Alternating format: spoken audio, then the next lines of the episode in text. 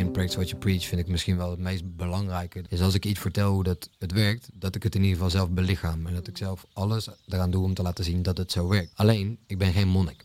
Ik denk voor veel mensen dat ze juist dat balans even over de schutting heen moeten gooien. En moeten zorgen dat de basis echt on point is. Ik heb bij dit nummer ook gewoon, dat durf ik ook wat te zeggen. Ik heb hier zelf ooit een traan bij gelaten terwijl ik het zelf gespeeld had. En daar schrok ik zo van dat ik gewoon echt dacht: oh, dit is heel bijzonder. Pianomuziek is voor mij een van de weinige dingen waar dat ik gewoon echt helemaal bij af kan schakelen. Waar dat ik zo'n rust in mijn lichaam voel. Ik denk juist dat het heel mooi is om een combi te hebben tussen reguliere geneeskunde en tussen alternatieve geneeswijzen. Het is niet het een of het ander. Gebruik ook je gezond verstand. Als jij naar iemand toe gaat en iemand smeert jij binnen vijf minuten een pil aan, zonder te vragen naar wat eet jij, hoe slaap jij, hoeveel beweeg jij, hoeveel kom je buiten, hoe adem je, dan heb je nog een aantal stappen van tevoren die zou je kunnen nemen. Als ik bezig ben, dan heb ik gewoon nog steeds gewoon elke, nou, elke minuut dat ik denk, waarom doe ik dit? Nou, dan is gewoon te kijken wat gebeurt er. Welkom bij Stilstaan met Ankie. Een moment voor jezelf, jouw spiegel. Een plek waar je kan opladen en ontladen. Waar vertragen normaal is en waar jouw hoofd uit mag en hart aan. Seizoen 8 trap ik af met Joep Rovers. Joep, welkom. Ja, thanks. Fijn dat jij er bent. Dan gaan we beginnen. Zelf testen of iets jouw waarheid is en daarna handelen. Dat vind ik tof. Be raw, be open-minded en be patient. Het succes komt vanzelf als je maar durft. Um, testen of iets jouw waarheid is en daarna handelen. Waarom is dat zo belangrijk voor jou? Dat is een mooie opening. Dat is ook even een andere opening dan, uh, dan dat je gewend bent. Dan ik gewend ben. Um, ik, vooral in de wereld van gezondheid, daar zit ik natuurlijk het meeste in. Um, zijn gewoon heel veel verschillende waarheden. Ja. En dat wil ik zeggen dat je eigenlijk bijna alles tegenwoordig wel wetenschappelijk kan onderbouwen, Mhm. als je maar goed genoeg zoekt. Maar dat wil niet per se zeggen dat dat voor iedereen hetzelfde hoeft te werken. En ik heb best wel lang een praktijk gehad. Ik heb uh, bijna drie jaar één op één begeleiding gedaan. Uh, waarin ik uh, mensen behandelde met verschillende klachtenbeelden. Kan je denken aan energieklachten, huidklachten, slaapklachten, eigenlijk allerlei soorten klachten. Mhm. En ik vond nooit dezelfde oplossing voor iedereen. Dus iemand had hetzelfde soort klachtenbeeld en het kon totaal een andere oplossing zijn dan bij de ander. En dan ga je wel nadenken, oké, okay, het is leuk dat dit zo in de boeken staat. Maar ik heb iets heel anders gevonden dat werkt. Mhm. En dan ja, kom je eigenlijk bij dat er verschillende waarheden de waarheid kunnen zijn. Ja. En dat is interessant. En, en waar ik soms wel mee stoei, en dat zie ik jou ook wel um, jezelf afvragen in posts, van het lijkt wel of er één waarheid moet zijn, of dat je in één hokje moet passen. Ja. En um, als je dan anders denkt, dan is het ook meteen, ja, mensen, je wordt zo afgemaakt als je vanuit verschillende perspectieven dingen wil bekijken. Hoe zie jij dat? Ja, dat is interessant, hè? Ja. De, de hele wereld moet draaien om diversiteit. Maar als je dan anders denkt dan die diversiteit, dan mag het in één keer niet meer. Nee. En dat is heel erg interessant om te zien. En hoe dat ik daarmee omga is, ja, ik geloof in hetgene wat ik doe. Alleen ik ben ook niet bang om aan te geven als ik een fout gemaakt heb. Ja. Dus dat wil zeggen, ik ben non-stop in ontwikkeling. Daarin heb ik een denkwijze. Die deel ik eigenlijk vaak alleen maar over iets wat voor mij kan werken. Ja, verandert dat na een tijdje, dan verandert mijn mening en dan schuif ik hier gewoon bij en dan deel ik dat opnieuw. Ja, ja, ja. Dus het zit gewoon ook niet in het beton wat je in jezelf ontdekt. Nee, nee, dat, ja, tenminste, als je, ik ben van mening dat als je iets in het beton gooit, dan krijg je tunnelvisie Mhm.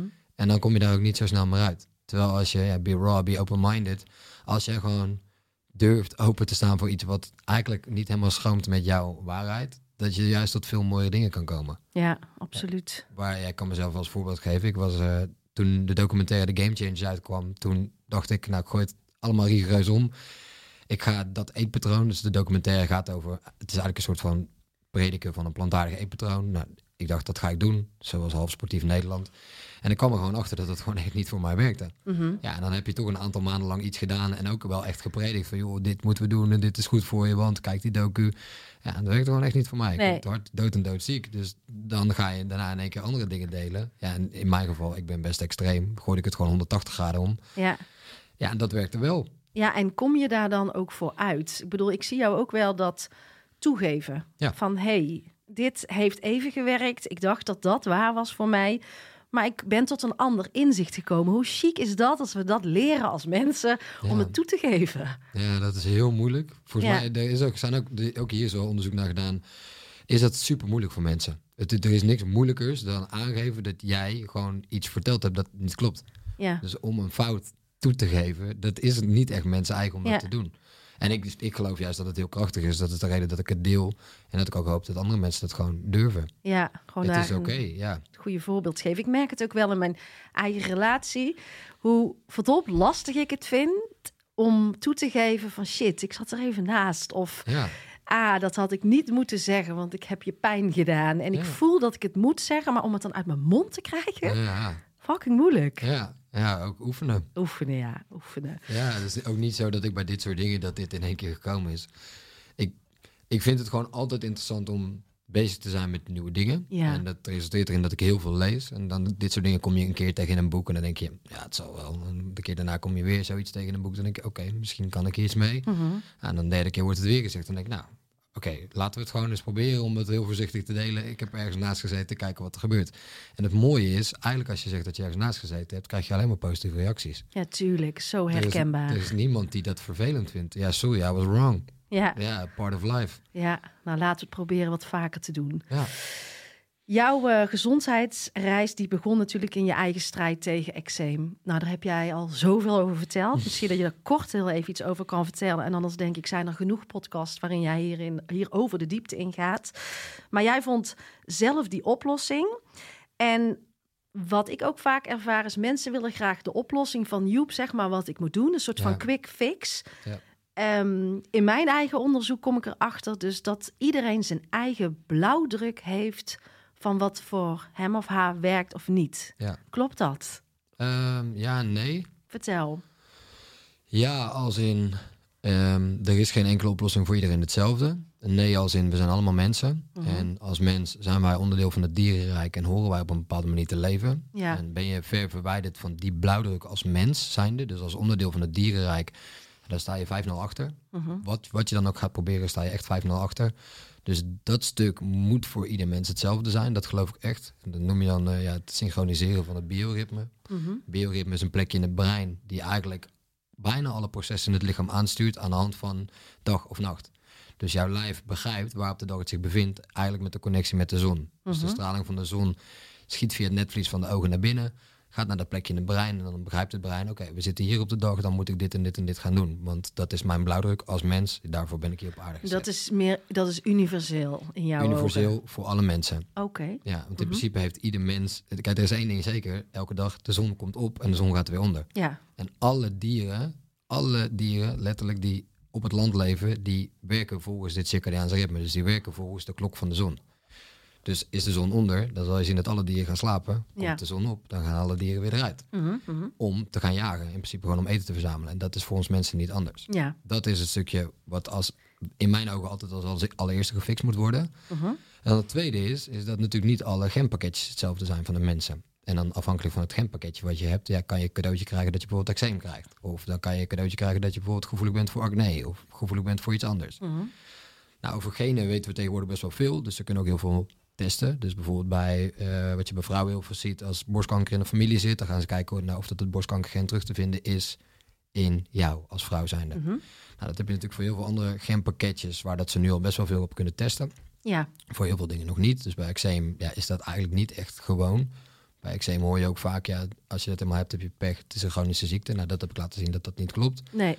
Ik had, dat, ik had daar heel veel last van, vooral in mijn gezicht, eh, op mijn borst, in mijn ellebogen, en de rand van mijn hoofd uit heel heftig. Dat resulteerde in heel veel, of in heel veel roos. Eh, Dat is vooral heel vervelend, want als je donker, ik ga draag graag donkere kleding, ja, dat werkt natuurlijk niet. Nee. Toen ben ik gewoon gaan zoeken. Op een gegeven moment ehm, gaan zoeken eigenlijk in alles wat ik kon vinden, wat eventueel iets te maken zou kunnen hebben met maar eigenlijk mijn innerlijke gezondheid. Dus op een gegeven moment had ik de relatie gelegd, oké, alles wat ik zelf naar binnen stop, daar heb ik controle over. Nou, de, het stukje bioritme, daar heb ik controle over. Dus oké, ik kan meer naar buiten gaan. Daarmee kan ik dingen rechtzetten. En Mhm. met het stukje eten ja, ga je gewoon op bezoek. Ga je Ja. gewoon testen.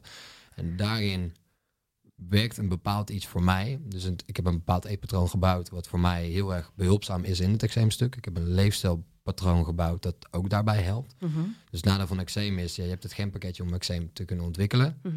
Maar het kan zijn dat bijvoorbeeld de trigger komt door te veel stress. Of dat de trigger komt door eh, veelvuldig gebruik van antibiotica. Of door een verkeerd eetpatroon. Het kan zelfs door één voedingsproduct komen. Het kan door een intolerantie komen, gevoeligheid, een allergie. Het zijn een hele reuze met teut aan mogelijkheden. En ik heb daar voor mij een oplossing in gevonden. Eh, die heb ik eigenlijk een beetje gekopieerd op heel veel mensen. Bij heel veel Mhm. mensen werkt het, bij sommige mensen werkt het ook niet. Nee, precies. Dus het is niet voor. Het is wat je zegt, niet dus één op één te kopiëren van zeg maar wat ik moet doen. Dan werkt het voor mij ook. Je moet altijd zelf op onderzoek. Ja, het, moeilijke hiervan is, is dat er zo weinig kennis is bij het grote publiek over het lijf, Ja, überhaupt al. ja, Ehm, in theorie is het grootste gedeelte van mijn werk is lesgeven in gezondheid. En dat Ja. gaat dan een beetje in de breedste zin van het woord. Ik heb me meeste verdiept in eh, ja, eigenlijk alles wat een relatie heeft met eten. Mhm, dus heel de mhm. inwendige patronen in relatie met eten. Dus kun je denken aan de darmen, kun je denken aan de lever en de maag. Heel dat pakketje samen.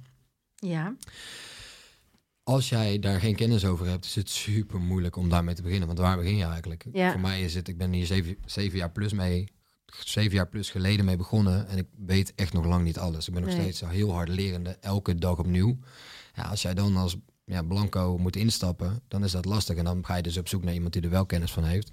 Nou, bij mij het geval was dat ik best wel ehm, gedurfd ben. Dus ik zei ook vaak in het begin tegen cliënten die bij mij kwamen van ja, eh, ik hoop dat je wel vertrouwen in mij hebt, want ik ga gewoon dingen doen die niemand anders met jou zal gaan doen.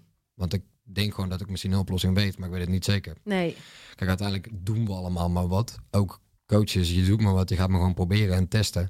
En als het dan vaak werkte, dat is mooi. En je, ik zat wel vaak een beetje in dezelfde hoek qua oplossingen. Dus op een gegeven moment had je wel een aantal dingen waarvan ik dacht, oké, als ik dit doe, dan denk ik dat ik dit ga krijgen. En dan kan ik als volgende stap kan ik dat gaan doen. ja, Ja, en dat is een, ook een reis. En een reis ook voor mensen die bij mij kwamen, was ook een reis. Een reis van mezelf, een reis van hun. ja. Jij schreef laatst ook iets prachtigs, vond ik. Van, weet je, het is eigenlijk helemaal niet zo raar dat we zoveel, dat we niks van ons lichaam weten. Daar hoeven wij ons niet voor te schamen. We hebben dat gewoon nooit geleerd. Nee. En ehm, we zijn zo geneigd om naar een dokter te gaan. Een, voor de, ja, een soort te wachten op een redder of zo. Of op een verlosser die dan mag komen. Ja. Maar ja, waar moeten we beginnen, denk jij? Om dit veel meer onder de knie te gaan krijgen. Maar ook van dat stukje nou, schaamte af. Dat het helemaal niet zo raar is om onderaan de ladder te beginnen als het gaat om dit soort vaardigheden. Ehm, als eerste erkennen dat je geen kennis hebt. Ja. Ik denk dat dat vooral ehm, voor veel mensen best een lastige stap is. Want ja, je weet het gewoon niet. En een beetje in het nadeel ook. Is sommige mensen weten het wel, maar begrijpen het niet. Mhm. Dat vind ik misschien nog vervelender. Dus mensen die bijvoorbeeld drie boeken hebben gelezen. Denken, oh ja, dat, dat weet ik wel. Maar dan begrijp je het eigenlijk toch totaal Nee, niet. Je nee. begrijpt niet hoe dat het werkt als je drie boeken leest. Nee.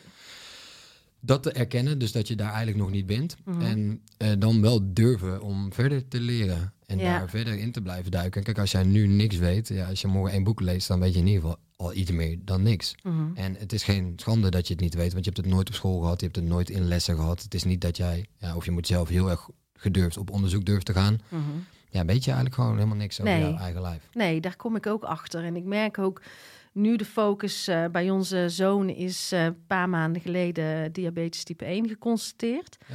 Nou, je komt echt in een wereld dat je denkt, wie is er nou raar? Hij, omdat hij moet kijken naar wat hij eet. Of de mensen die alles maar gewoon te pas en te onpas naar binnen klappen. Het legt voor mij heel veel bloot, zijn, Ja. eh, zijn diagnose. Maar eh, ja, je gaat naar voeding kijken, de combinatie van calorieën, vetten, eiwitten en van alles. Van hoe kan je die suikerspiegel beïnvloeden? Ik weet geen ene fuck van dit. Nee. En het frustreert me soms in de zin van waar moet ik beginnen? Het is heel veel, het kost heel veel tijd. En ik weet dat ik het moet gaan doen. Ja, En ik kan me voorstellen dat heel veel mensen zeggen: ja, dit is gedoe, joh. Ik heb hier helemaal geen tijd voor. ja. Hoe zie jij dan? Ja, dan is de vraag, wat is het allerbelangrijkste in jouw leven? Ja. En in jouw geval is het natuurlijk je kind, dus maakt het nog anders, denk ik. Ja, er is niks belangrijks dan dat. Ja, Laten we wel wezen, je werk is niet zo belangrijk als je eigen kind. Of je werk is ook niet zo belangrijk als jouw eigen gezondheid. nee. En dat stuk is voor heel veel mensen ook zoiets. Dat ze denken, ja, dat komt wel. Ja, tot je 30 bent en je eerste medicijnen moet gaan slikken. ja, Ja, dat is niet de bedoeling. Nee. Dat is niet het blauwdruk die moeder natuurlijk ooit bedacht heeft. Nee. Los daarvan, kijk, sommige medicijnen zijn heel dankbaar dat sommige medicijnen er zijn. Dus in het geval van diabe- diabetes type 1 ben je heel blij dat er insuline Ja. gespoten kan worden. Laten super we wel dankbaar. wezen. Ja, Ehm, maar ik denk wel dat ook bij dit soort dingen dat er wel heel veel mogelijk is. Gewoon Ja. door goed op te letten. Die En- voel ik. Ja, veel dingen te meten. Kijk, Ja. laten we dankbaar zijn voor hetgene wat er is. Maar laten we ook niet onderschatten dat je zelf wel heel veel invloed hebt. En bij Ja. een kind is dat nog moeilijker. Ja. Want een kind heeft op een gegeven moment een eigen wil. En die denkt, ja, fuck jou, mama. Ik ga dat niet doen. Ik doe het gewoon zoals ik het wil. Mhm. Het legt ook zoveel bloot. Bijvoorbeeld, eh tuurlijk, hij heeft ook wel een keer zin in de McDonald's. Niet dat we daar de deur plat lopen, maar daar moet hij bijvoorbeeld 11 tot 13 eenheden spuiten om het eten weg te kunnen eh, werken qua koolhydraten. Bewerkt allemaal. En als wij gewoon thuis een avondmaaltijd hebben, dan, dan twee, drie. En wat we nog zouden kunnen verlagen.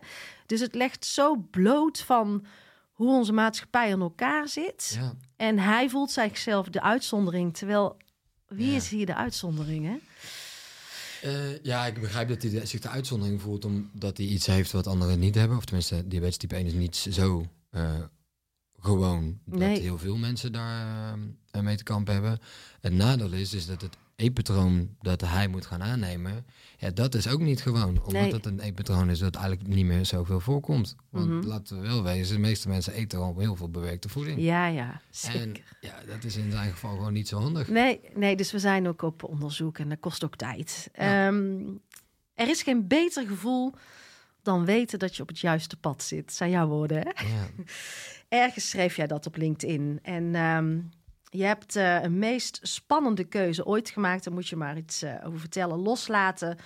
Eh, je zag je omzet dalen. En toch had jij heilig vertrouwen dat het de juiste keuze is. En als ik jou een beetje volg, dan signaleer ik bij jou zo'n enorme sterke intuïtie. Waar Ja. komt die vandaan? Ja, ik, deze credits die, eh, zijn altijd gedeeld. Dus ik heb een businesspartner, compagnon, Jeroen. Dat is een van mijn beste vrienden sinds dat ik jong ben. Ja. mensen zeggen, ja, hoe gaat het met je beste vriend werken? Nou, bij ons werkt het echt perfect. Ja, We hebben zo'n perfect gevoel op de ander. Dus dit soort dingen zijn altijd credits voor ons samen. nou mooi. Ehm, ja, bij sommige keuzes voel je dat iets niet meer goed is. Mhm. En in het geval van ondernemen eh, leer je gewoon heel snel. Wij hebben inmiddels zeven jaar geleden zijn wij eh, gestart met Werkatleet. Dat is onze eerste onderneming. Eh, Mhm. We trainen werknemers op het gebied van gezondheid. Ja, En dat begon met sport. ja. En dat kwam eigenlijk omdat Jeroen had eh, sportkunde gedaan. Dus nou, een logische stap was, oké, we gaan sport aanbieden bij bedrijven, zodat ze iets kunnen doen aan gezondheid. Ik heb een commerciële achtergrond, ik heb een heel groot netwerk daaraan cadeau gekregen. Dus het was, oké, Joep gaat sales doen, Jeroen gaat sportlessen verzorgen. Mhm. Nou, toen begonnen we en op zich, de eerste twee jaar ging dat voor geen meter. En op een gegeven moment begon dat langzaam te lopen. Alleen dan merk je business-wise dat je heel hard moet werken. Eigenlijk om dat heel langzaam te laten groeien. Mhm. En in die tijd kwamen we erachter, ja, wie bereik je met het sporten? Er zijn eigenlijk alleen maar mensen die al gezond bezig zijn. Ja, die dat al intrinsiek. eh, Die dat al zelf wel leuk vinden. Toen dachten we, ja, dit is eigenlijk helemaal niet de reden waarom dat wij begonnen zijn. We willen mensen bereiken die helemaal niet leuk vinden om aan gezondheid te werken. Die willen we juist gaan helpen. mhm, mhm. En toen kwamen we tot het idee, oké, als we nu dingen bedenken waar dat zij niet in sportkleding hoeven te komen, waar dat ze heel weinig moeite hoeven te doen. Mhm. Dat wil zeggen, ja, kijk, als je op je werkvloer, je hoeft maar om te draaien, je kan deelnemen aan iets wat jouw gezondheid gaat verbeteren. Ja, Eh, dat was dan een stukje workshops kwamen dan eh, op, eh, bij uit. Maar ja, als je een menukaart hebt van hier tot Tokio, dan begrijpen mensen niet meer zo goed wat je doet. Dus Nee. ben je nou een sportclubje of ben jij iets anders? verlies je ook je focus natuurlijk. Toen dachten we, weet je wat, ondanks dat het grootste gedeelte van de omzet uit het sporten kwam nog, zagen wij gewoon allebei de potentie en hetgene waarom dat we ooit begonnen waren. Onze why was heel anders dan hetgene wat we deden. Mhm. Dus dat was ja, eigenlijk heel golf, maar heel simpel. Het sport gaat er gewoon helemaal uit. We willen geen sportclubje zijn. Het is leuk als dat er heel af en toe een keer bij komt. We willen gewoon mensen bereiken, mensen helpen die ja, vanuit zichzelf gewoon niet zoveel eh passie hebben voor gezondheid. Mhm. Dat was een lastige keuze, het toch gedaan. Dus gewoon van de een op de andere dag de menukaart losgeknipt. Dat was in januari, ik denk inmiddels drie jaar geleden, gok ik. Mhm. Januari, drie jaar geleden. Ik weet het niet precies. In ieder geval, volgens mij was het in januari en ik denk drie jaar geleden, misschien vier jaar geleden. Dat losgeknipt en de eerste paar maanden daalde onze omzet gigantisch. Want je hebt sport op je menukaart staan, mensen vinden je daarvoor en ineens ben je daar niet meer voor. Mhm. Dus al die klanten raak je allemaal kwijt. En een aantal klanten hebben we zelf stopgezet, omdat we gewoon zoiets hadden, dit is niet de juiste keuze, we willen dit niet Nee, meer. nee. Dan moet je gewoon gaan bellen, ja sorry, we stoppen ermee. Maar er zat een diep vertrouwen van dit moet ik doen. Ja, en het vertrouwen betaalde ons eh, terug na, ik denk na een paar maanden, dat op een gegeven moment dat de switch heel duidelijk was. Dus dat partijen ons ineens gingen vinden, zelf via de website, via LinkedIn, via Instagram. Van oké, jullie verzorgen workshops. Hey, dat is leuk, want dan kan iedereen aan meedoen. Mhm. En toen we dat terugkregen, ineens dachten we, wow, precies dit is de reden waarom dat we dit ooit hebben gedaan. Precies dit is hetgene wat wij willen dat mensen zien. Mhm. We zijn er voor iedereen en we zijn er niet alleen voor de sporters. Mhm. En hoe, hoe ga jij telkens terug naar dat stukje wat zo spatzuiver is bij jou? Hoe, hoe werkt zoiets? Mm, ja, durf ik, durf ik niet per se te zeggen. Ehm, het is ook wel bij dit soort dingen is wel heel veel leren. Dus Mhm. eh, voordat wij begonnen met ondernemen, heb ik denk ik met 30 ondernemers om de tafel gezeten. Eh, ik heb gewoon een cadeautje gekregen met het netwerk dat ik vanuit, ik heb de hotelschool gedaan, wat ik vanuit de hotelschool Same. kreeg. Ja, daar heb ik gewoon heel veel mensen uit gebeld en iedereen leert je wel weer iets. En eigenlijk op dat ondernemerspad bleven we dat non-stop doen. Dus gewoon ook advies vragen bij ondernemers, ook gewoon een business coach nemen. Het is geen schande dat je niet weet hoe dat je moet ondernemen. We wisten wel allebei dat we dat wilden, Mhm. ondernemen. Maar ja, het is geen schande dat je niet weet hoe. Kijk, heel Nee. veel dingen doe je omdat jij super gepassioneerd bent over iets. In ons geval was dat gezondheid Ja, en iets in de bedrijfswereld. Maar ja, dat je niet weet hoe dat je moet ondernemen, dat is geen schande. nee, Dus- absoluut niet. Daarin ook gewoon te blijven leren en te blijven inchecken bij jezelf en bij elkaar van doen wij wat we leuk vinden. Is dat niet meer helemaal wat we leuk vinden, dan is het tijd voor iets anders. En daarop ook durven te handelen. En dat doe jij dus echt wel. Ja, ja en toen hadden we wel, ik moet daar wel bij zeggen, toen waren we eh, pas met z'n drieën. Dat scheelt natuurlijk, dan is het een beslissing die iets makkelijker te maken is, omdat je, ja, je kort in op de omzet en dat is eigenlijk alleen je eigen salaris. Ja, dat is heel vervelend. Dan Ja. is het een aantal maanden wat zwaarder. Ja, hoort erbij. Ehm, maar dat is wel een eh, goede beslissing uiteindelijk gebleken. Dappere dodo's. Ja, Eh, van weten naar begrijpen. Je zei er zojuist al iets over. In jouw ogen ongekend krachtig als je durft toe te geven dat je ergens naast hebt gezeten of dat je iets wel wist, maar nog niet begreep. En daarmee je uiteindelijk verandert van gedachtegang. Daar hebben we het zojuist over gehad. Maar waar zit voor jou die nuance tussen weten en begrijpen? Ehm, ik denk dat dit vooral ook voor een stuk coaches is. Mhm. Kijk, stel dat jij wat leest in een boek over, ik noem een voorbeeld, bijvoorbeeld over de bloedsuikerspiegel. Ja, Eh, je hebt een, een boek, het Glucose Revolutie. Nou, dat is een heel erg populair boek. Ik denk dat het boek een heel erg, dat je goed in gedachten moet houden dat het een N is 1 is. Dus dat onderzoek van haar draait eigenlijk alleen maar om haarzelf. En dat wil niet per se ook zeggen dat dat voor iedereen hetzelfde werkt. Maar Mhm. als je dat boek leest, dan weet jij dat bloedsuikerspiegel bepalend is voor bepaalde dingen. Maar je begrijpt eigenlijk totaal niet hoe dat, dat systeem nou werkt. Dus wat is daar nou precies van invloed op? Mhm. En ik denk dat dat stukje, dus mensen roepen dan heel hard, je moet dit doen, want bloedsuikerpieken zijn gevaarlijk. Mhm. Want dat heb je net geleerd in het boek, dus dat weet jij. Maar je begrijpt eigenlijk totaal niet wat er nou gebeurt als je veelvuldig bloedsuikerpieken hebt. Waarom Mhm. is dat gevaarlijk? Dus wat is dat stuk eigenlijk wat daarna komt? En ik proef vooral online dat mensen heel hard roepen. Dus degene die het heel hardste roept, die krijgt eigenlijk het meeste aandacht. Alleen dat wil niet zeggen dat ze altijd alles begrijpen. En vooral als je dan mensen één op één gaat begeleiden, dan is het heel erg dapper als je sommige dingen durft te zeggen van dat begrijp ik nog niet helemaal. Maar ik kan wel testen met jou of dat dat zo is, ja, Ja. of nee. Is het een soort belichaming van kennis? Mag ik het zo noemen? Ehm, ja, ik denk het wel. Ik denk dat je ook voor jezelf vooral goed moet begrijpen hoe dat dit soort dingen werken. Ehm, krijg je een stukje ervaringsdeskundige vanuit jezelf. Ik denk dat dat daar eigenlijk vaak mee zou moeten beginnen. Ja. Ook dat vind ik gewoon bij heel veel. Ja, ik noem dan vaak coaches, dus niet dat ik mensen tegen de schenen wil schoppen, maar dat er heel weinig practice what you preach gehalte is. Ja. En mensen roepen dingen en weten dingen, maar hebben dat zelf bijvoorbeeld nog nooit getest. Kijk, als Nee. je dingen roept over de bloedsuikerspiegel en je hebt nog nooit een continuous glucose monitor in je arm gehad, Mm. ja, dan begrijp jij nog niet hoe dat, dat werkt Nee. voor jou. Nee. Nee, en die is denk ik wel heel waardevol. En ik, begon met mij natuurlijk met stilstaan in mijn eigen sabbatical. Gewoon, ik kon niet stilstaan. Ja. En ik ging het vertellen over stilstaan. Maar ik merk gewoon dat ik nu vier jaar later steeds dieper zak in levels van stilstaan. Ja. En ik ben er nog steeds niet. Nee. Elke keer denk ik, hé, hey, er is nog een nieuw niveau in het stilstaan. Maar Ja. Ja. het wordt vaak geroepen, maar je belichaamt totaal niet wat je zegt. En Nee. die twee mogen wel meer samenkomen, denk ik, als we kijken naar de toekomst. ja, en dat heeft gewoon tijd nodig ook. Ja, En dat is ook oké. Kijk, Ja. ook heel veel. Ook dat vind ik een beetje het eh, nadeel van de online wereld. Is dat je. Iedereen moet binnen een jaar ergens staan. ja, ja, Ja, hoezo? waar. Weet je wel, ik heb de eerste twee jaar twee keer de handdoekbaan in erin gegooid. Verdiende ik geen knoop. Stond ik drie dagen in de afwas. Was ik mijn huis voor mijn ouders aan het schilderen. Om gewoon geld te verdienen. Ja, Ja, en, en niet te hard roepen dat ik alles al wist, want ik wist ook helemaal nog niks. Nee. En daarin jezelf de tijd geven, te ontwikkelen, daarmee bezig te zijn. Ik had kreeg laatst een berichtje van iemand, ja, als je 80.000 volgers hebt op Instagram, is alles makkelijk om te doen. Ja, No denk je dat ik die gekregen heb? Denk je dat ik Ja. die cadeau gekregen heb? Ja. Dat is alleen maar omdat ik vanaf het begin dit soort dingen altijd gedeeld heb. Ik ben nooit bang geweest om te vertellen, sommige dingen weet ik gewoon nog niet. Nee. Nee. En dat is ook gewoon normaal. En we komen uit een wereld dat het lijkt alsof jij een expert bent op een bepaald vakgebied. Ja. Dat je alles moet weten. Ja. En als je daar een keer eh, zegt, ik weet het niet, een soort genadeloze afstraffing krijgt Ja, van... eh, weet je dat niet? Ja, lul. Doe Ja. eens normaal. Jij moet toch in dat hokje passen. Hetzelfde als je gezond leeft. Mag je nooit een stukje taart eten, weet je wel? Ik word daar... Ik denk, waarom zijn wij zo geneigd om mensen in onze eigen hokjes te plaatsen? Van, dan past het voor mij, dan klopt het. Als Joep dit doet, Ja. dan, is hij, dan is het een goed mens. Hoe, hoe werkt dit in ons hoofd? Ja, het is een beetje het perspectief waar dat je iemand in plaatst. Dat, dat ligt niet bij de persoon zelf, denk Ja. ik altijd. En jij zegt ook van, ja, ik ben geen monnik. Nee, Wat een uitspraak van jou. ja. Ehm, ja, het is, het is ook weer die juiste balans. En ik, ik hoorde Richard Telet laatst ook zeggen... is ook zo'n dooddoener als mensen dat zeggen. Van ja, het moet ook wel een beetje balans. Maar de balans is zoek. Wat is voor jou balans?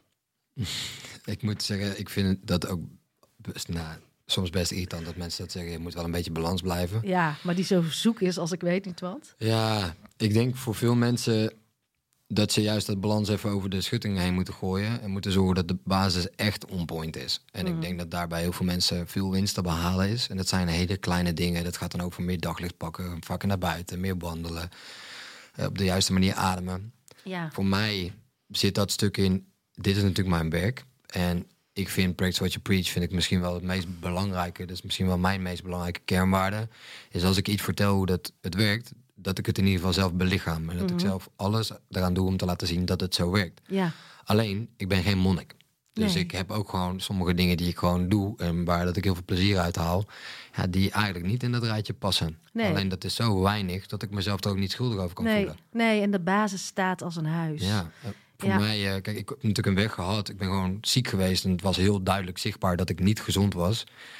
Zolang dat voor mij weg is en zolang ik het gevoel heb, ik slaap goed, mijn huid is goed, ehm, ik zit lekker in mijn vel, ik heb veel energie, ik krijg mijn shit geregeld. Ja. Dat is voor mij nu de allerbelangrijkste pijler. Daarnaast meet ik gewoon dingen om te zorgen dat ik daar wel in bij blijf. ja, En ja, als je op een gegeven moment op een bepaald level van functioneren zit, dan wil je daar ook niet meer vanaf.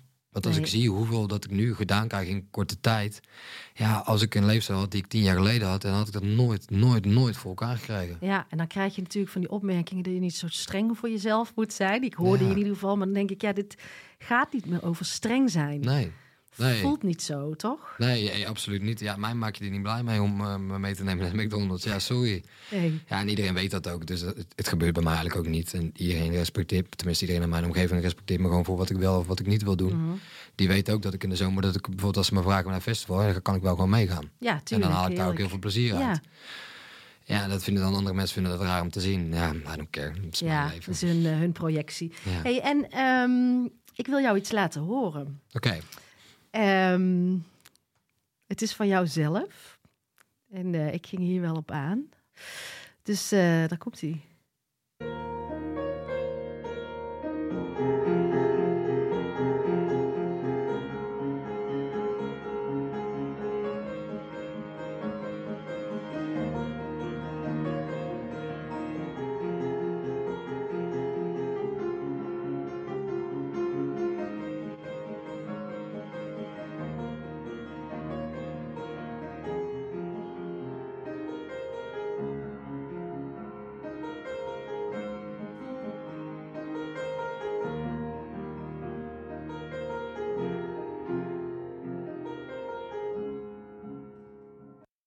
Mooiste pianostuk ooit gemaakt.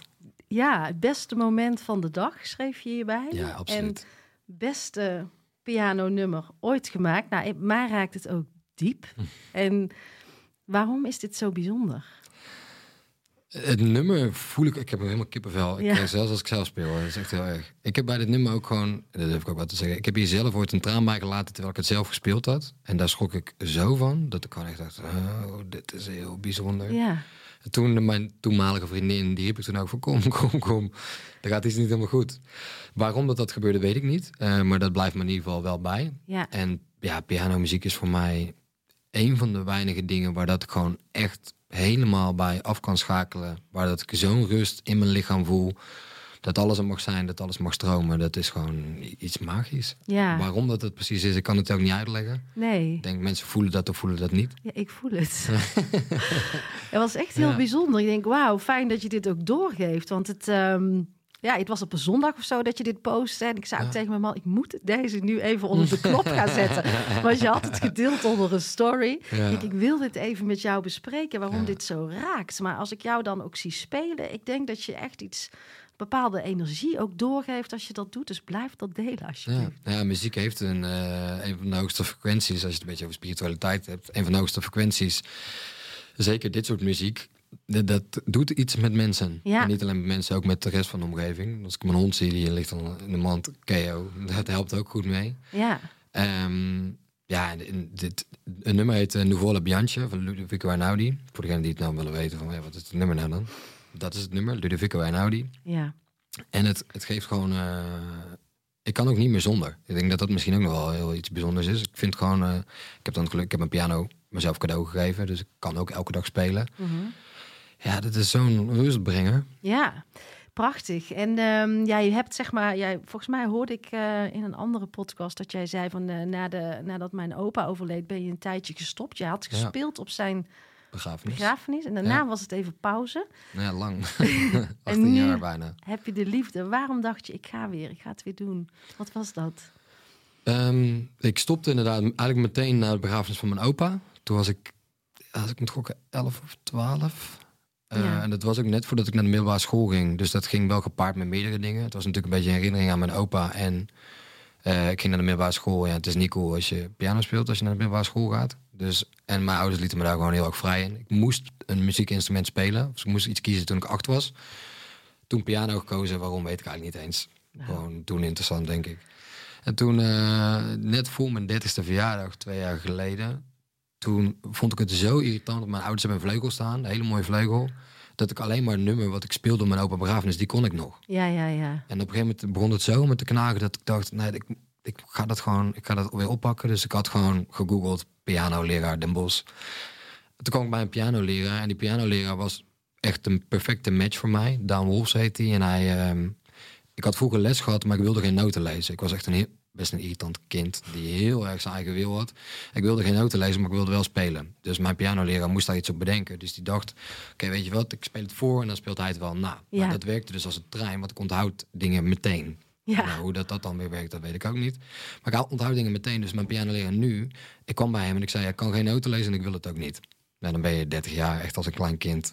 Dit wil ik en anders, anders ga ik het niet doen. En Ja. zei, "Ah, prima jongen, wat jij wil. Ja, En dat werkte gewoon meteen. Dus de eerste les wat we begonnen, ja, hij zei, ik begrijp gewoon niet hoe dat jij dit kan. Dat je gewoon, ik speel het voor en je speelt het na en je onthoudt het meteen. ja, Ja, en dat zorgt dat je heel snel weer Ja. kan spelen. En Ja. toen, eh, ik heb nu nog steeds elke week les, omdat ik het gewoon, het is gewoon een cadeautje voor en je speelt elke dag. Elke dag. Nice. Ja. We gaan even een eh, luistervraag eh, inbellen. Ik had het eh, uitgezet en eh, ik ben eigenlijk heel benieuwd. Ehm, dus daar komt hij.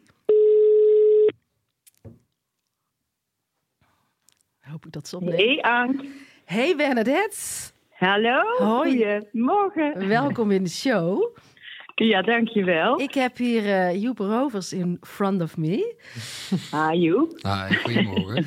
Wat Hey. leuk. Jij ehm, had een prachtige vraag, tenminste eh, werkt met jongvolwassenen.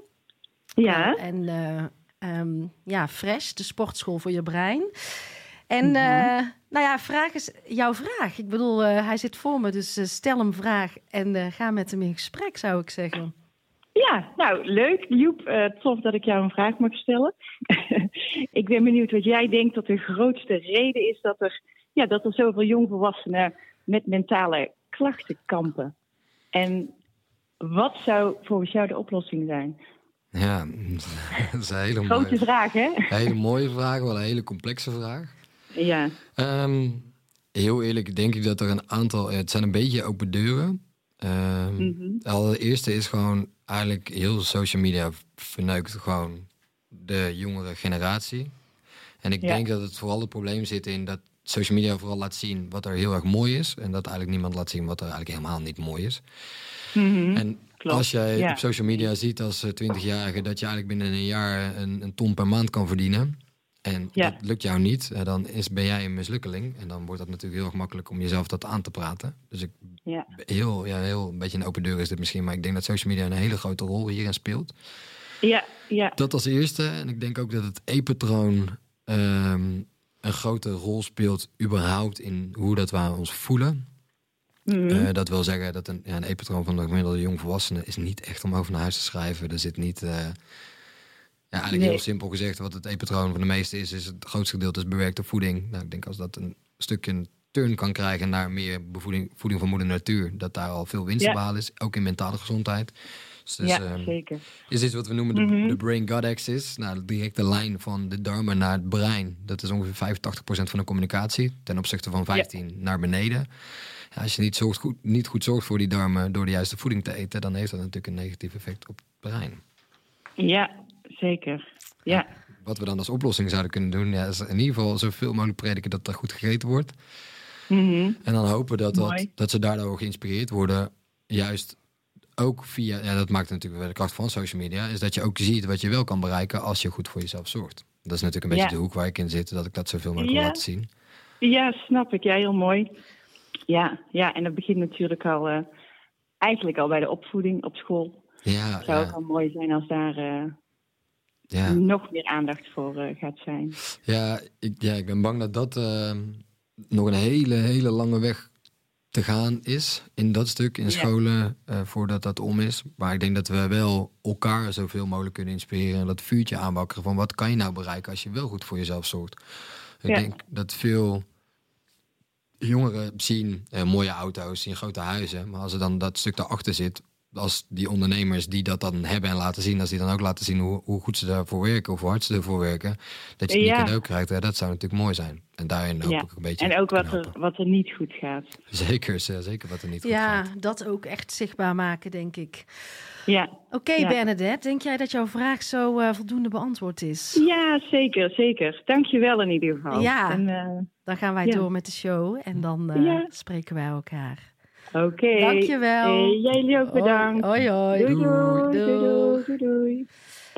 Ik had ook nog een andere luistervraag die ik aan je mocht voorleggen. Mensen vinden het toch heel spannend om aan jou eh, live een vraag te stellen. Nou, hij bijt niet. Nee, zeker niet. Nee, ehm, kijk, je hebt, wij hebben ook de overtuiging van als je goed voor jezelf zorgt, de juiste vrienden, sport, je mindset is oké, dat je dan gezond en sterk en vol energie bent. Ja, En een grote kans dat je minder ziek wordt. ja. Ehm, en dit is misschien een gewetensvraag. Maar stel, eh, jij wordt wel ziek. Hoeveel vertrouwen heb jij eh, dan in de medische wereld? En omdat je ook zegt, ja, ik wil zo min mogelijk geld uitgeven aan de Big Pharma. En, Ja. en, en herken ik helemaal. Maar wat ga jij dan doen? Hoe, zou, hoe ziet dat eruit? Heb je daar wel eens over nagedacht? Ehm, zelf niet. Eh, omdat ik, ja, misschien klinkt dat echt heel erg arrogant. Ik verwacht gewoon echt niet dat het gebeurt. En dat, eh, de reden dat ik er dus niet over nadenk is omdat ik zoveel vertrouwen heb in mijn lijf dat het niet gebeurt. Als het zou gebeuren, ik ben ook niet. eh, Kijk, heel veel mensen zien dat het maakt het ook vaak zwart-wit. Omdat Ja. ik zelf eh, vooral heel veel alternatieve geneeswijzen predik. Dat dat hetgeen is wat, wat ik ook alleen maar zou doen. Maar dat is ook niet wat ik doe. Nee, precies. Ik denk juist dat het heel mooi is om een combi te hebben tussen reguliere geneeskunde en tussen alternatieve geneeswijzen. En Ja. dan afhankelijk van het ziekte klachtenbeeld wat je hebt en naar wie dat je gaat voor een oplossing. Kijk, stel ik ga over twee weken windsporten. Ja, als ik mijn been breek, ja, dan ga ik niet naar een uh, acupuncturist of een osteopaat. Ja, laten we wel. Dan ga ik naar het ziekenhuis en dan Ja. hoop ik dat ze mijn been recht kunnen zetten. Ja, heb ik een ander klachtenbeeld. ehm, ja, noem een voorbeeld. Stel dat ik een klachtenbeeld in mijn darmen zou hebben, dat zou op een scan uitkomen.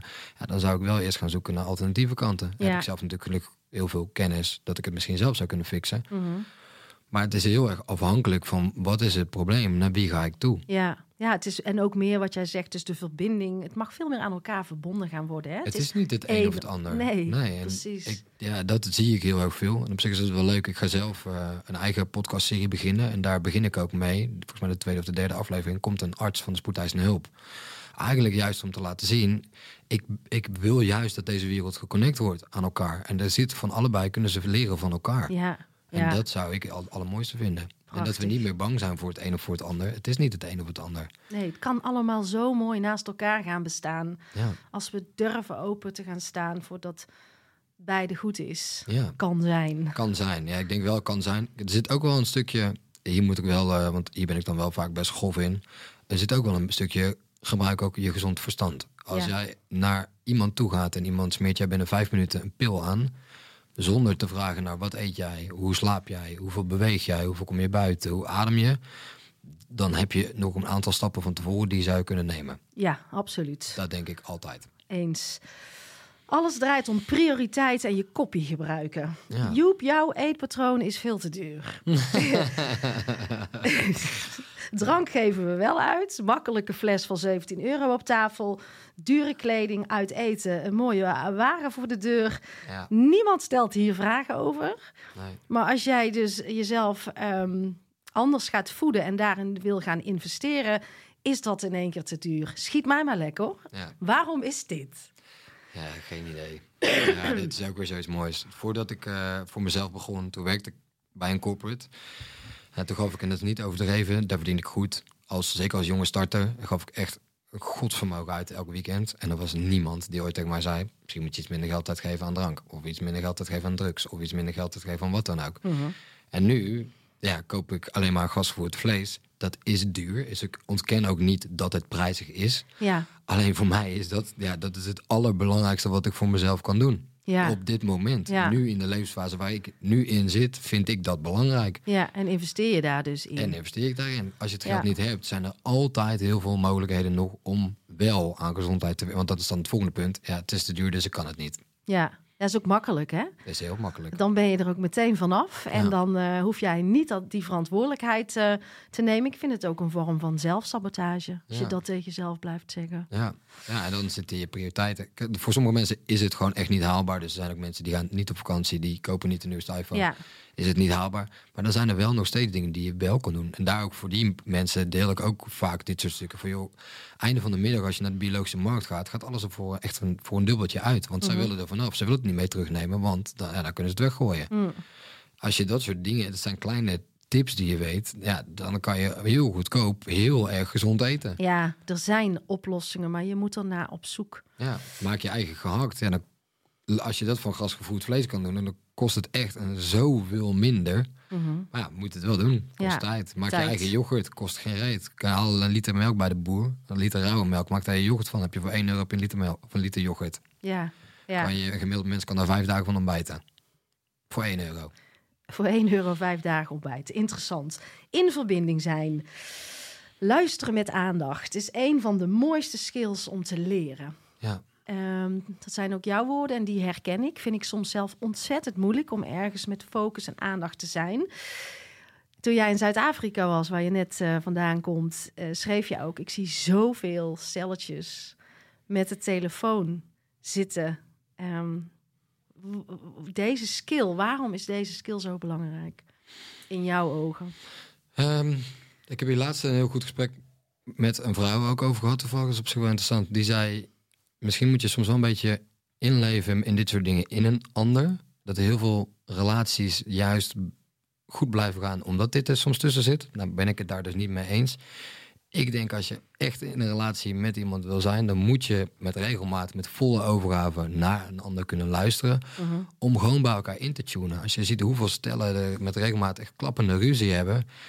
Ik denk dat dat soort dingen voorkomen kunnen worden als je af en toe bij elkaar incheckt. En Ja. echt luistert naar de ander. Ja. Wat speelt er bij jou? Ja, Dat je interesse, oprechte interesse toont in een ander. En daar vragen in durft te stellen. En niet alleen maar vraag durft te stellen. Ja, hoe was je dag? Goed. ja, Oké, doorvragen daarin. Wat is er dan zo goed gegaan? En wat, waar haal je plezier uit vandaag? Misschien zegt diegene goed, maar blijkt het antwoord helemaal niet goed te zijn. Maar dan moet je wel doorvragen. Ja. En dat kan niet als je non-stop afgeleid bent. nee, Dus als een tv aanstaat, als de radio... Radio is dan een beetje discutabel, omdat muziek zit er wel ook wel een stuk van verbinding in. Maar als de tv non-stop aanstaat als je met z'n twee bent... of als je allebei op de telefoon zit als je samen uit eten bent... ja, dan denk ik niet dat je tot dat soort verbinding komt. Want dan ben je eigenlijk non-stop bezig met iets anders of iets externs. Ja. Het volgende wat ik interessant vond om te zien is als je een stel samen uit eten ziet gaan. Ik, ik ging, liet dus mijn telefoon gewoon liggen. Ik was gewoon om me heen aan het kijken, non-stop, kijken wat er gebeurt. Ja. Is dat als een van de twee naar het toilet gaat, dat die ander dan meteen de telefoon pakt. Dus Ja. dan is dus die trigger om die telefoon, dus eigenlijk een soort van dopamine rush vanuit die telefoon te krijgen, is zo groot dat dat binnen een fractie van een seconde gebeurt. ja, Waarom is dat zo? dat is een hele waarom, mooie vraag. Waarom is dat zo? Waarom is dat zo belangrijk?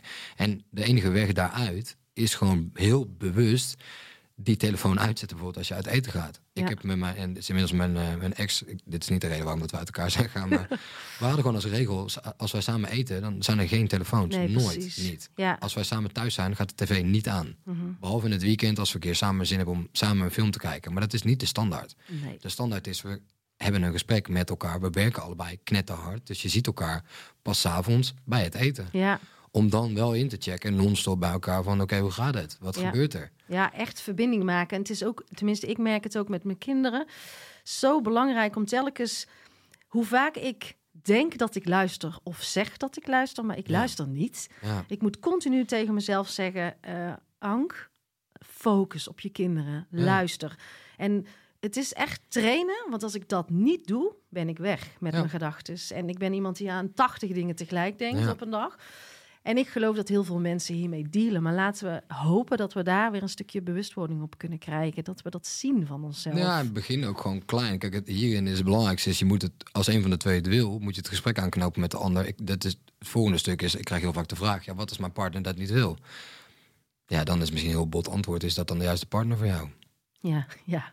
Mooi. Als een partner niet met jou in gesprek wil om met jou te gaan, samen te gaan kijken hoe dat je meer tot verbinding komt tot elkaar. Ik denk dat een relatie draait op ver- verbinding met elkaar. Je moet blij zijn met jezelf. Dat als eerste. En daarna moet je in verbinding kunnen zijn met de ander. Mhm. En niet een last zijn voor elkaar. Nee, nee, maar wel vaak zijn we uit verbinding. Dat geloof ik echt. Ja. The universe is under no obligation to make sense to you. Ja, Mooi, schreef jij daarachter. ja. The universe doesn't give a fuck. Nee? nee, nee ja, sommige dingen zijn gewoon niet verklaarbaar. En ik denk dat dat, ehm, denk dat, dat het interessant stuk is nu. Ik word vaak neergezet als een pseudowetenschapper. En dan vind ik dat niet zo heel erg boeiend meer. Heb ik in het begin wel last van gehad, maar nu gelukkig niet meer. Omdat Mhm. ik dingen soms laat zien die voor mijn gevoel werken, maar die niet per se wetenschappelijk onderbouwd zijn. Mhm. En dat is met dat stukje wat ik bedoel.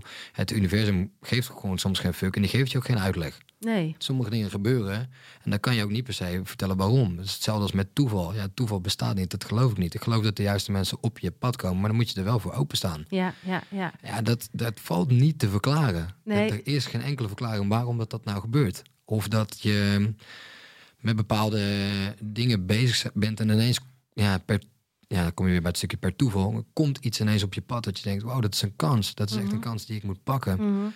Ja, ik geloof niet dat dat toeval is. Nee. Ik geloof dat het universum, daar zit iets in die daarvoor zorgt. Dat is een bepaald soort energie die jij zelf kan vrijgeven. Ja, Waarom dat je dat soort dingen aan gaat trekken. ja, En als je dit gaat linken aan, ehm, aan het ja, lezen van boeken, dan heel veel dingen kan jij, ja, geloof ik erin dat je dit zelf kan uitzetten. Ik heb toevallig net zelf een boek eh, uitgelezen, Key Person of Influence. Mhm, mhm. Mega interessant boek. En dat gaat er eigenlijk over hoe dat jij een key person of influence kan worden. Dus hoe dat je ervoor zorgt dat dit soort kansen bij jou aangetrokken worden. En dat is, er zit gewoon een stukje zelfontwikkeling in. Mhm. Ja. Dus dat betekent meer open te gaan staan. Maar daar kan je dingen in voorbereiden. Ja. Daar kan je dingen zelf in werk in gaan zetten. ja.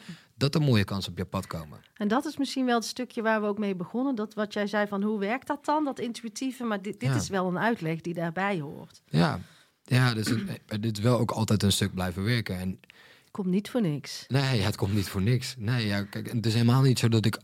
Heel veel mensen zien mij alsof ik altijd positief in het leven sta. Dat, ik heb ook gewoon kutdagen. Tuurlijk. Ik heb ook hele moeilijke dagen. Ik heb ook best een taai jaar gehad. Dat, dat heb ik ook wel vaker gedeeld. Ehm, maar zelfs daarin, als je dan non-stop bezig blijft met juist wel hetgene te doen waar jij je echt goed bij voelt, Ja. daar de keuzes in durft te maken, Ja. dan geloof ik dat uiteindelijk het universum wel iets terug op je pad gooit. Ja, En dat is, ja, dat is soms niet verklaarbaar. nee, het zijn allemaal lessen, dat geloof ik, waar je doorheen moet. En als je telkens terug kan naar iets in jezelf wat vertrouwt en dat, dat ik weet niet, ik noem het dan een beetje het, het weten in jezelf. Als je daar naar terug kan, dan ja, opent weer iets nieuws of zo. Ik weet niet hoe het werkt. En als je er maar iets mee durft te Ja, doen. ja, ik denk dat ook dat ook vooral interessant is. Ook eh, als er vervelende dingen. Ja, gebeuren. Kijk, soms gebeuren ook gewoon hele vervelende dingen. Ja, wat, wat voor les haal je daaruit? Wat leer je daarvan? En dat is eh, afhankelijk van de timing. Kan dat heel zwaar zijn. Want als er iets heel vervelends gebeurt, dan kan dat heel veel pijn doen. Maar ja, uiteindelijk is het wel handig als je daar een les uit haalt. ja, als je er zo naar kan kijken, dan eh, zit in alles een les. Twee vragen, dan gaan we richting afronding. Helemaal goed. Werkatleet, ehm, die zeggen, eh wij geven wel een minimum, maar geen maximum aantal vakantiedagen. Ja, ging eh, viral ineens. Ja, vet toch? Ja, ja leuk. Ja. Waarom die keuze? Ehm, nou, sowieso. Jeroen en ik zouden onszelf echt voor de kop kunnen slaan als wij, eh, als een van onze medewerkers uitvalt. Geloof ik niet dat dat gebeurt, want bij ons zijn de werkomstandigheden best wel goed, mag ik echt wel zeggen. Dus ze worden echt goed verwend bij ons. Eh, maar een stukje vakantie blijft altijd wel een ding. Vooral omdat we heel hard groeiende zijn. En het gaat in een heel rap tempo. En iedereen voelt, iedereen die bij ons werkt, voelt echt die missie. Ehm, vorig jaar hadden we een aantal keren al dat we zeiden tegen elkaar... we moeten even tegen diegene zeggen dat ze echt een week vakantie moet nemen... want die werkt zichzelf echt te pletten. En dat is gewoon niet de bedoeling. Niet dat ze 80 uur per week aan het werken was... maar wel dat we merkten, dat het wordt te veel. Oké, wat nou als we gewoon iemand verantwoordelijk voor maken... die in de gaten houdt dat mensen genoeg vakantiedagen nemen? Oké, wat vinden wij dan genoeg? Nou, wat wordt er standaard gegeven in Nederland bij de meeste bedrijven? Tussen de 20 en de 25 dagen. Ja. weet je wat we doen? Fuck it, we doen dat als minimum. Ja, Dus hetgene wat er bij de meeste het maximum is, doen wij als minimum. Gewoon om het anders te doen dan de anderen. En ook een statement te maken. Mensen hebben vrije tijd nodig. En mensen hebben tijd nodig om echt niet met werk bezig te zijn. En dat kan maar op één manier als je echt vakantie hebt. Dus als je mensen echt de vrijheid geeft om te laten gaan. En dan ja, moet je met het team dat, die werkzaamheden maar tijdelijk overnemen. En dat vraagt goede planning, vraagt goed voorbereidingstijd. Eh, maar wij geloven wel dat het echt ontzettend belangrijk is voor de meeste mensen. ja. En hoe sta jij stil? Want je Spaanse les. Ja. Ik kan me voorstellen, en dat is ook een projectie van mezelf, dus ga hem gewoon bevragen. Mag. Ehm, Spaanse les. Jouw boek komt uit, Werkatleet. Ja. Of leven als een werkatleet. Werk als een atleet. Werken als een atleet. Ehm, piano spelen, eh, boeken lezen. Je bent een snelle leerling. Hoe sta jij stil? Natuur. Dat is één. Ehm, ik zorg dat ik altijd in het weekend tijd spendeer in de natuur. Ik heb een hond, gelukkig een hele drukke hond, dus die moet ook echt. Dus die herinnert mij er ook echt aan dat de tijd daarvoor is. Dat is mijn tijd van stilstaan. Ja, Ik heb elke ochtend neem ik lang de tijd voor mezelf. Dus Ja. ik heb gewoon een ochtendroutine van anderhalf uur. En die neem ik voor mezelf. Ik ben vaak vroeg wakker. Eh, soms te vroeg, maar over het algemeen vroeg wakker. En dan neem ik daarin de tijd voor mezelf om rustig op te starten. Dus als het gaat over boeken lezen. Mijn grootste leestijd zit daar. Mijn Ja. grootste leestijd, andere leestijd zit s'avonds. Voordat ik ga slapen. Ik kijk geen tv. Nou, daar zit voor mij de grootste win in. Ja. Tijdsbestek. Ik mediteer graag. Dat zit in mijn ochtendroutine. En dat zijn allemaal van die kleine dingen om ervoor te zorgen dat ik voldoende kan opladen. Eh, elke dag. En ook tussendoor. Wij hebben, dat is op zich ook wel grappig, wij hebben een aanvoerder elke dag bij het werken. Dus iemand is per dag de captain. En die is verantwoordelijk dat iedereen genoeg naar buiten gaat om stil te staan. dat Elke goed. werkdag. Dus Ja. dan betekent het op een gegeven moment roept iemand gewoon veel te lang binnen gezeten, tijd om naar buiten te gaan. En dan moet iedereen ook, iedereen moet mee. Dus je moet gewoon, als de aanvoerder zegt je moet naar buiten, dan moet je gewoon naar buiten. En dan sta je een kwartier stil. En dan Ja. kan het zijn dat je wel in gesprek bent, maar er wordt niet over werk gepraat. Er wordt dan gewoon of gewoon gechilled of gewoon ja, in rust en reinheid. En al die dingen bij elkaar, die zorgen ervoor dat ik zo hard kan blijven gaan met Ja. alle andere dingen die Ja, ik doe. jouw fundament staat. Ja. Ja, ook bijvoorbeeld net als trainen voor mij. Trainen is echt mijn heiligdom. Ik word ook heel ongezellig als ik niet kan trainen. Dus dat is de andere kant van het verhaal. Dan heeft iedereen daar om mij heen echt last van. Maar trainen staat bij ons gewoon geblokt in de agenda. Ja, en het is een heiligdom. Dat betekent er wordt geen afspraak overheen geknald. En als ze last van jou hebben, Joep, want dan wil ik dat. Wat, wat, je bent natuurlijk een heerlijke vent om naar te kijken. Maar waar zit dan die. Wat als jij niet in, lekker in je vel zit? Wat doe jij? Ehm, in eerste instantie word ik gewoon wat stil. Dat Ja. valt vaak als eerste op, want ik ben eigenlijk nooit echt stil. Mhm, Eh, onrustig. mhm. Dat is iets wat heel erg duidelijk te zien is. Toevallig was dat deze week een beetje. Eh, niet dat ik echt slecht in mijn vel zat, maar wel dat ik een beetje wat onrust merkte. En dat voelt de rest heel duidelijk. Dus ik word dan stil en onrustig. Daar begint het mee. Of ik word gewoon heel erg irritant vervelend. Nukkig. En nukkig en kortaf. En een beetje grumpy, wat ook bij grumpy zijn. Ja, mag gebeuren af en toe. En dan is er dus iets. Ja, en dan wordt dat ook gewoon besproken. Dan wordt het besproken. Ook een van de belangrijkste dingen die wij... Of we hebben vier kernwaarden met het bedrijf en eentje daarvan is integriteit.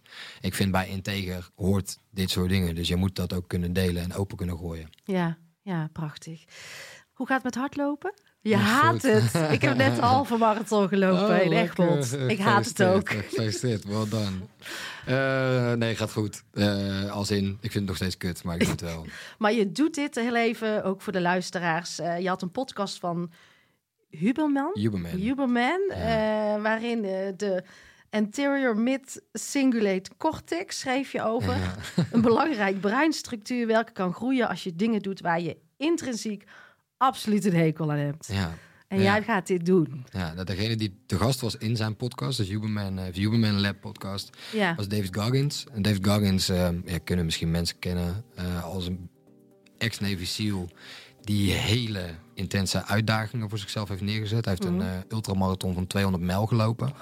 Dus non-stop hardlopen voor 72 uur. Wow. Ja, dit, dit, dit kan, er zijn niet heel veel mensen in de wereld gemaakt voor dit. nee. Maar er zit een heel verhaal achter hoe dat hij daar gekomen is. Mhm.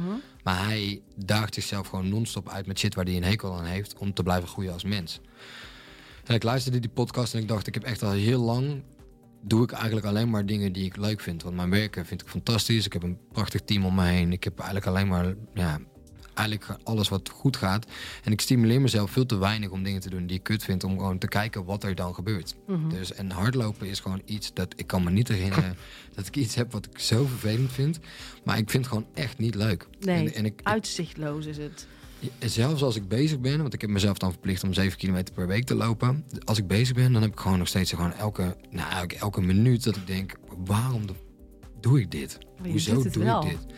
Nou, en- dan is het gewoon te kijken wat gebeurt er. En ik ben heel, moet wel bij zeggen, ik ben super resultaatgericht. Mhm. Dus als ik een doel zet, dan ik weet ook dat ik het dan ga doen. Ja. Dat helpt mij gewoon. ja, nou mooi om uit te proberen. Ja, Oké Joep, Ja. Ehm, ja, ik geloof dat er dit jaar gewoon heel veel gaat gebeuren. Ik ehm, vind het leuk om je te blijven volgen. ja Ik ben ook heel benieuwd waar je aan het einde van dit jaar eh, staat. ik ook. Je deelt ook niet al je doelen. Ik denk dat dat ook goed is. Hè? Ja. Pas, eh, jij zegt ook eh, beloning achteraf. Ja. En ehm, ja, ik kan alleen maar zeggen, ik blijf jou volgen. En ik ben heel benieuwd waar je staat. En ik hoop je over een jaar of zo nog eens te spreken. ja, thanks. Leuk gesprek. Nou, Dankjewel. Lieve jij, dankjewel dat je hebt geluisterd naar mijn podcast. Fijn dat je er bent. Wat heeft jou geraakt? Welke voelde jij? Want eh, ja, daar zit iets wat je mag gaan ontdekken. Daar zit iets wat jij mag eh, gaan doen. Ga ervoor.